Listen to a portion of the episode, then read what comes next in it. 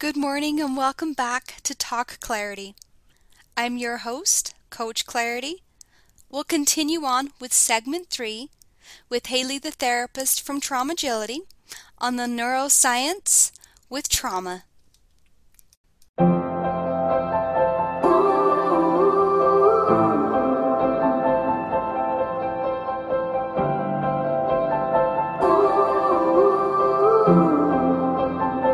About what's happening here is it's when the brain got unplugged and it tried to plug itself back in, it goes in and re reprograms it. Yep, rewires, rewires. So is it rewiring it back to the original brain, or are we seeing a different transformation here? So I would say it's a different transformation. The brain can sustain injuries just like any part of your body can. So let's say that you have a knee um, injury. So what do you do for that knee injury in physical therapy? Do you work out the injured portion, or do you build networks around that muscle that is injured? you build around that muscle, right? Right. And so you still have the injured part, but you're building these new in your brain, like neural connections and these new neural pathways that allow you to kind of like bypass the injury. And what they're finding now that I thought was really interesting too, and you know, I'm a, a nerd, I'm a brain science nerd, um, is that these neural pathways, they thought that like once you like lose your brain cells, you lose them, right? They they can't grow back. But they found that these neural pathways that haven't been used for a while, they start to fall off. Really? What do you mean by fall? Wait, back yeah. up there for a minute. Yeah. Neural pathways. You're kidding me. So neural pathways can fall off your brain? Well, yeah. Like so, if a neural pathway is a train of thought, and let's look at it as a train, right? Okay. And I just like just look at it like a boat down a river. So a neural pathway is your river, right? So let's say that you're on a river and there's a big bend over here, and then there's a fork in the river, and then there is a little river over here. Where do you does your boat want to go? Down the big river or the little river? Little. Big river. Right? Big river, okay. Big river, because water likes to travel in the least resistance right? In the, in the in the path of least resistance. Electricity does the same. Your brain has electricity in you. So neural pathways that fire electricity, they wire together. So they want to go back down the big river. So what this means, like in in layman terms, is if you do something over and over and over again, or something happens to create a bigger neural pathway, it starts to become the main path. Now, to change that, it starts with a little river, a little branch. And that's why it's so hard to change habits, is because you want to go down into your old habits. But you're now going down a new path, a new direction. And as as long as you stay the course and go down that new direction, that river becomes wider. And if the water wants to go into the wider river now, then it'll dry up from its previous path. And so that's what your brain neurons do. It dries up and then it no longer becomes the the main pathway and then it breaks off and just gets disintegrated into your brain wow that's so fascinating mm-hmm. wow thank you for going into that with us i learned something new today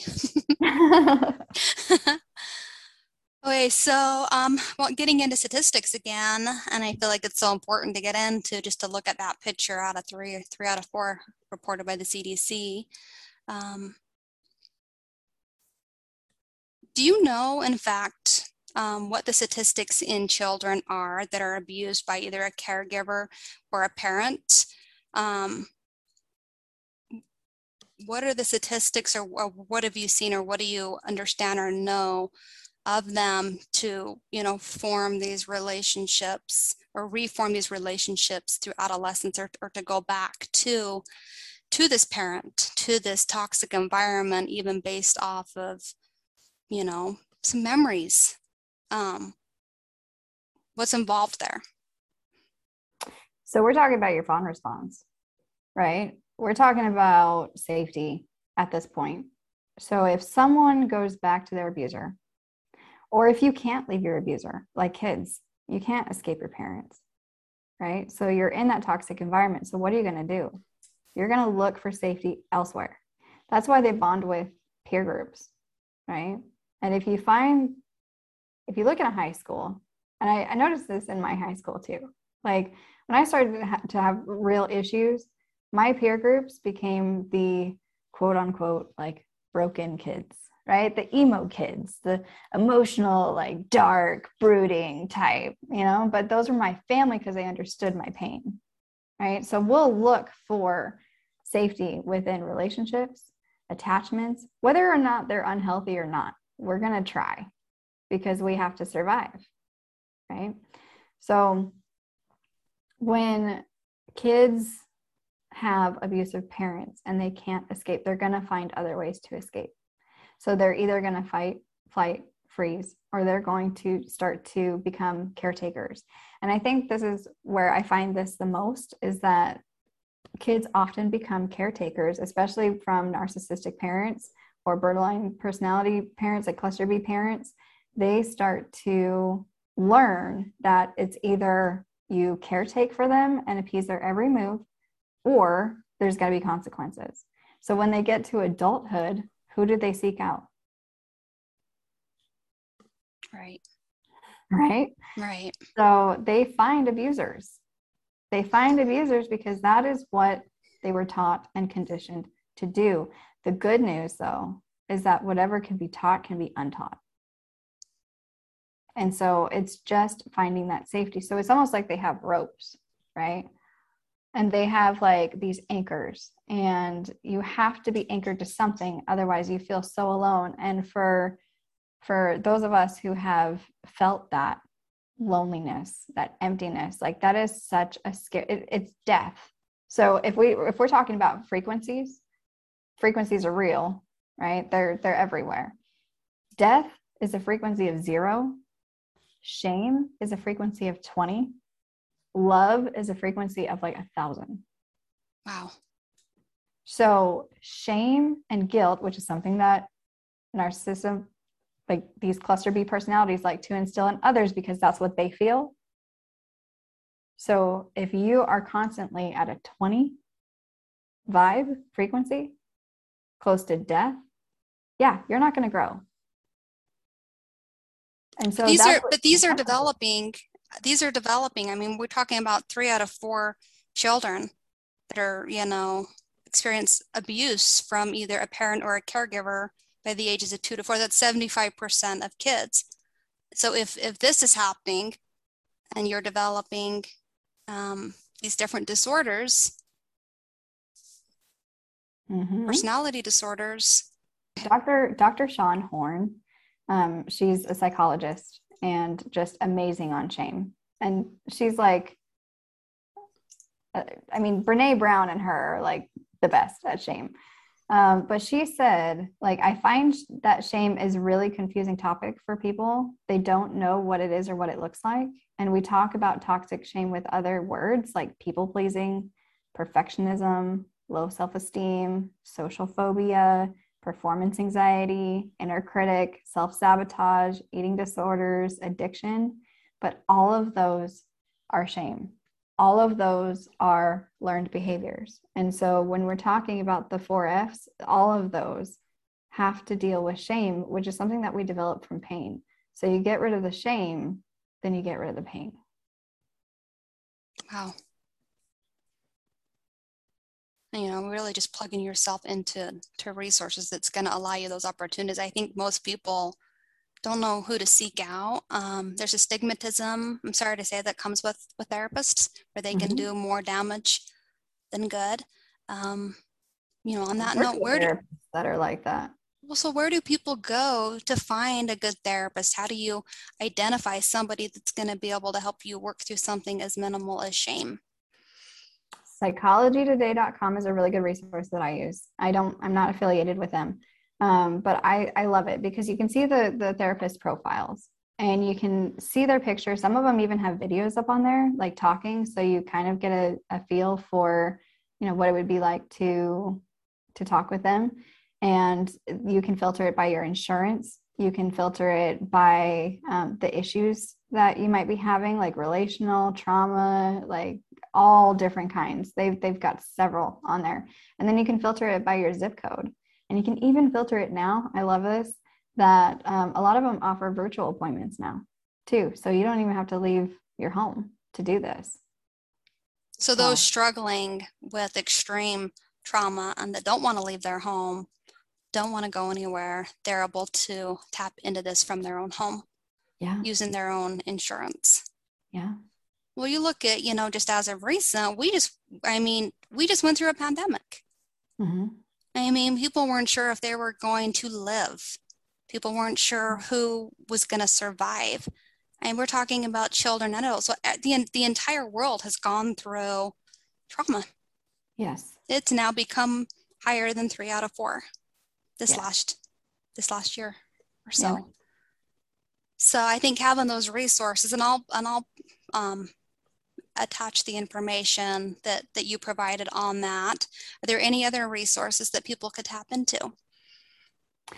What I would say, um, kind of, I, I mean, you could always reach out to your to your insurance company. They've got a panel of providers, but that doesn't really give you like a whole lot of, um, you know, insight into who these people are and what they do. So I would look at their website. So I would look at your insurance and then look at the provider and then look at their website and then see what they do, see what types of modalities that they work through. And I would even call them and be like, hey, I've got this issue. Like, what can you do for me? And it's up to them to really describe to you what they do and how they can help you. Right. And if they can't help you, a good therapist would refer you to, I mean, we got a huge network of, of therapists. Um, they would refer you to a a therapist that could help you. But I think that's an issue that I think at, as a field we need to really grow is like how do we put ourselves out there? How do we get trauma informed for one? Right? There's not a whole lot of trauma informed therapists out there and I feel like there's a huge push for that now in the field. Um, so, you know, if you're a therapist listening to this, like get with the American Counseling Social so oh, the ACA, the American Counseling Association, get with your APA.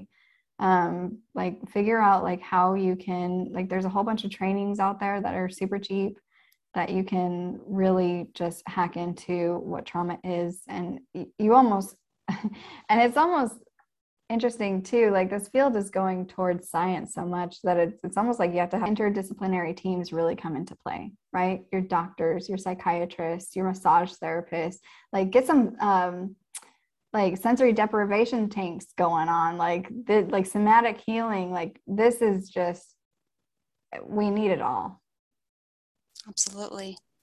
Well, I appreciate you sharing some of the resources that you know the community is going to be able to tap into.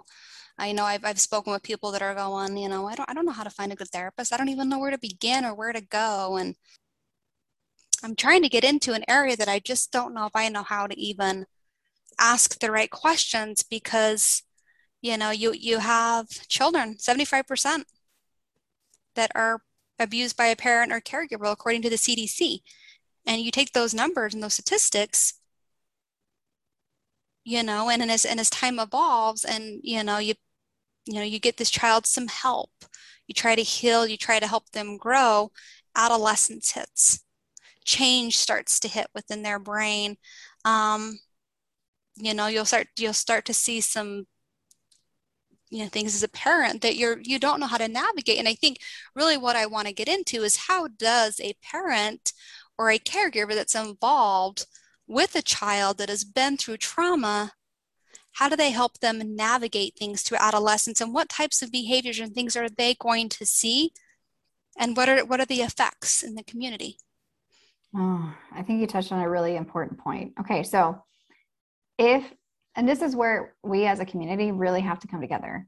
And we really have to like raise awareness, just like we're doing on this podcast, like with this stuff, is we need eyes on deck at schools, school counselors, right? We need eyes on deck, like know who your kids are hanging out with. Don't just allow them to go over to some, you know, parent's house and and you don't know them like get to know who your kids know right and i think that um, you know healthy community members that who aren't abusing our kids and, and there's a bunch of us out there right we're not abusing our kids, but we can help like keep eyes out. So if you see something, say something, right?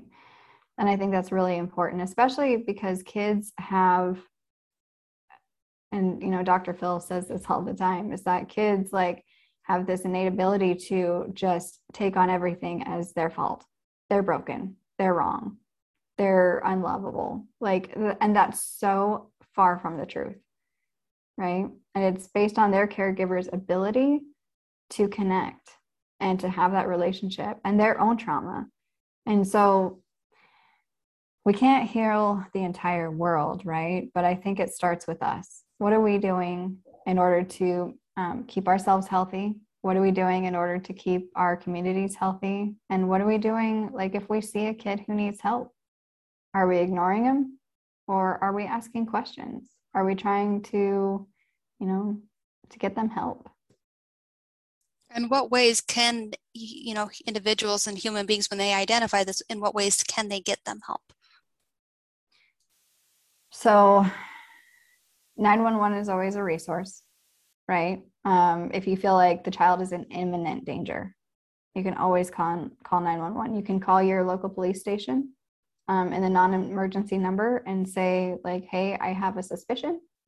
You can talk to a therapist about it. We're mandated reporters. And so if we, you know, suspect something's going on, then we're going to investigate it further um, you can talk to the parents and get a feel for what's going on at their home. If you suspect something going on, like try and, and get involved that way. Um, but the problem is there's a lot of people out there that just don't want you in their business. Right.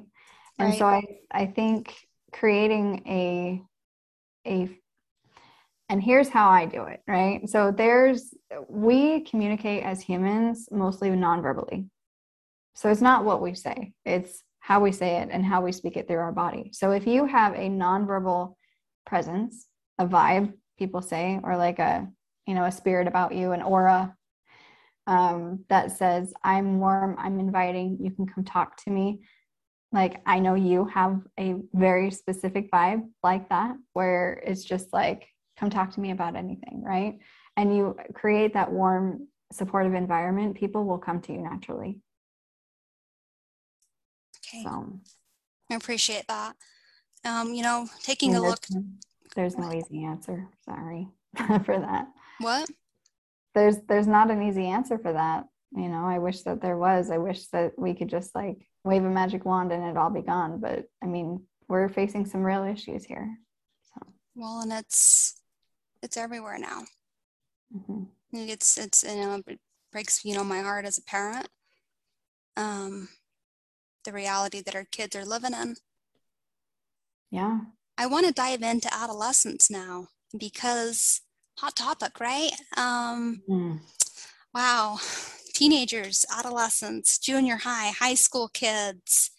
Um, Eight year olds are having sex in their schools. 14 year olds are selling meth. And this is just in Utah. Like, and it, it's a problem. It's a problem. Well, with adolescents, you know, you're talking, you know, almost every child that, you know, has been through some form of abuse. So um, you're going to see, you know, as, you, you know, talked previously about, you know, the, the brain changing.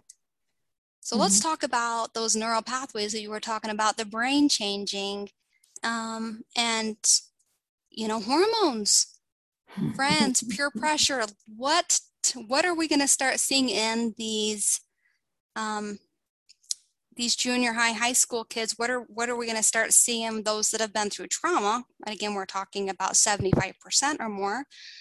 What are we going to start seeing uh, behaviors you know? What are we going to when are we going to get into uh, what are some things that we can identify? Because i think oftentimes you know you have that parent that goes oh my kid's perfect. Well they are. And they were so, like just so perfect and they're a good kid but there's outside influences that affect them. There's trauma that you know maybe unresolved that's affecting these kids. And you've got a good kid and society is just putting so much pressure and, and, and weight and i believe social media as well. So but i really want to dive into adolescence and how to navigate that as a parent, as a school resource officer, as a guardian ad litem in a courtroom that's going, I want to emancipate my parents. I don't like what my parents doing. I want to date this guy or I want to hang out with my friends and stay out later. I should have no rules. I should have no boundaries because those are the you know a lot of the behaviors that you'll see in in teenagers. So let's dive into that a little bit more and I'm going to let you lead the floor with that. Ah, a couple things come to my mind. Lack of discipline for one. and effective discipline, right? And I'm not talking wall-to-wall counseling. I'm not talking switches, but I'm I'm don't ignore your kids, right? Um, and that's what they're seeking. Like I have a family member and I won't dive into too much detail on this, but I have a family member who is really struggling with their their teenage kid right now. And he, you know, here's my belief. I'll just start with this, right? Like, here's my belief all kids are inherently good, all people are inherently good. We were not born evil. We're not born broken. We're not born like with these like these narcissistic tendencies and, the, and these these reactive you know emotional reactivity love that word emotional reactivity um, we weren't born with this already like programmed into us so it was learned somewhere right?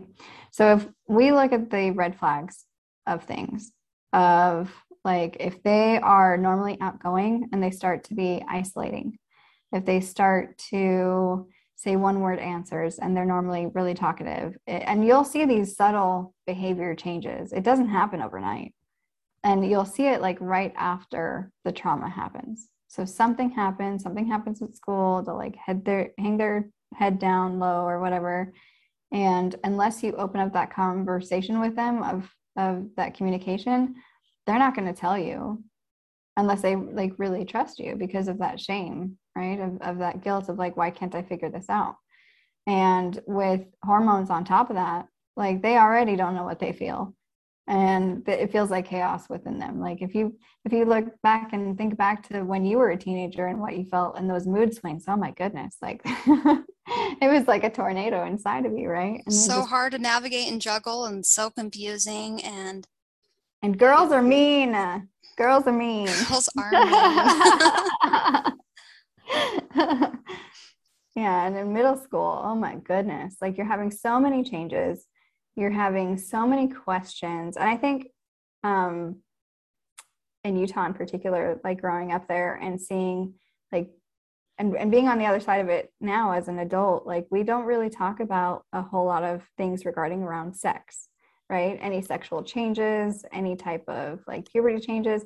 I remember the first time um, i learned about it was in a maturation program and i was like horrified because they were showing me pictures and I had like no buffer whatsoever. It's like this is an STD. This is what it looks like. This is, and I remember like being sick, physically sick, and I had to leave health class because of it. And so like I'm I'm not the only one that feels this way. I, I get clients in all the time that that are just like even young adults there. It's like, man, my parents never had these conversations with me. Like I started my period, I started bleeding all over my chair and like I thought I was bleeding out and dying, you know? And so I think the more that we talk about being human and these mood fluctuations and these hormonal changes with our kids, I think the less, um, you know, knowledge is power. Knowledge is power. And you use power in order to grow. And it's a positive energy and it's a chance for you to bond with your kids too and have these conversations and build that trust and build that safety with them to talk about these things and so when you're you're dealing with these fluctuations and these like teenage angst years i mean it's hard it's hard. I've i've got one too like it is so difficult when you're trying to get the kids out and trying to get them like to have fun at a pool and your teenager's just sitting there and it's like i'm so tired. Like no i don't want to go. The the pool's too cold or it's too early or it's too like but what's he really trying to say at that point, right? I'm feeling something in my body. And, you know, by by pushing that agenda of like, well, you're just to stay here and you're just gonna you know suffer the consequences or whatever you know like the way that you know some parents talk to their kids these days it's just rough like i think the times that i i laugh the most is when parents come in to sessions with their kids and then they're like i'm only here so you can fix them. And i look at them and i'm like ah. oh really? Let's start with you. Let's start with you. Um, because that's where the majority of the the issues lie. And i think too that there are i mean it's not one size fits all you know approach to this i think that there are parents out there that are phenomenal parents. And you can do everything right and you can do everything in your power to just you know help your child grow and mature but then something still happens you know? And that's up to the child. They're their own person. They're their own independent and they have social influences they have other parental influences they have societal influences. You look at these celebrities and they're stick figures and so these females that are growing up they're like oh I, I have bad body image issues because this is what i'm supposed to look like. And that's all of that that i just described shame. It, it surrounds shame.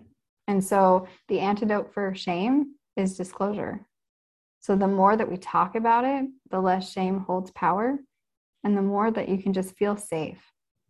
Because if you feel shame, you don't feel safe to do anything. And if you don't feel safe, you don't grow. Wow.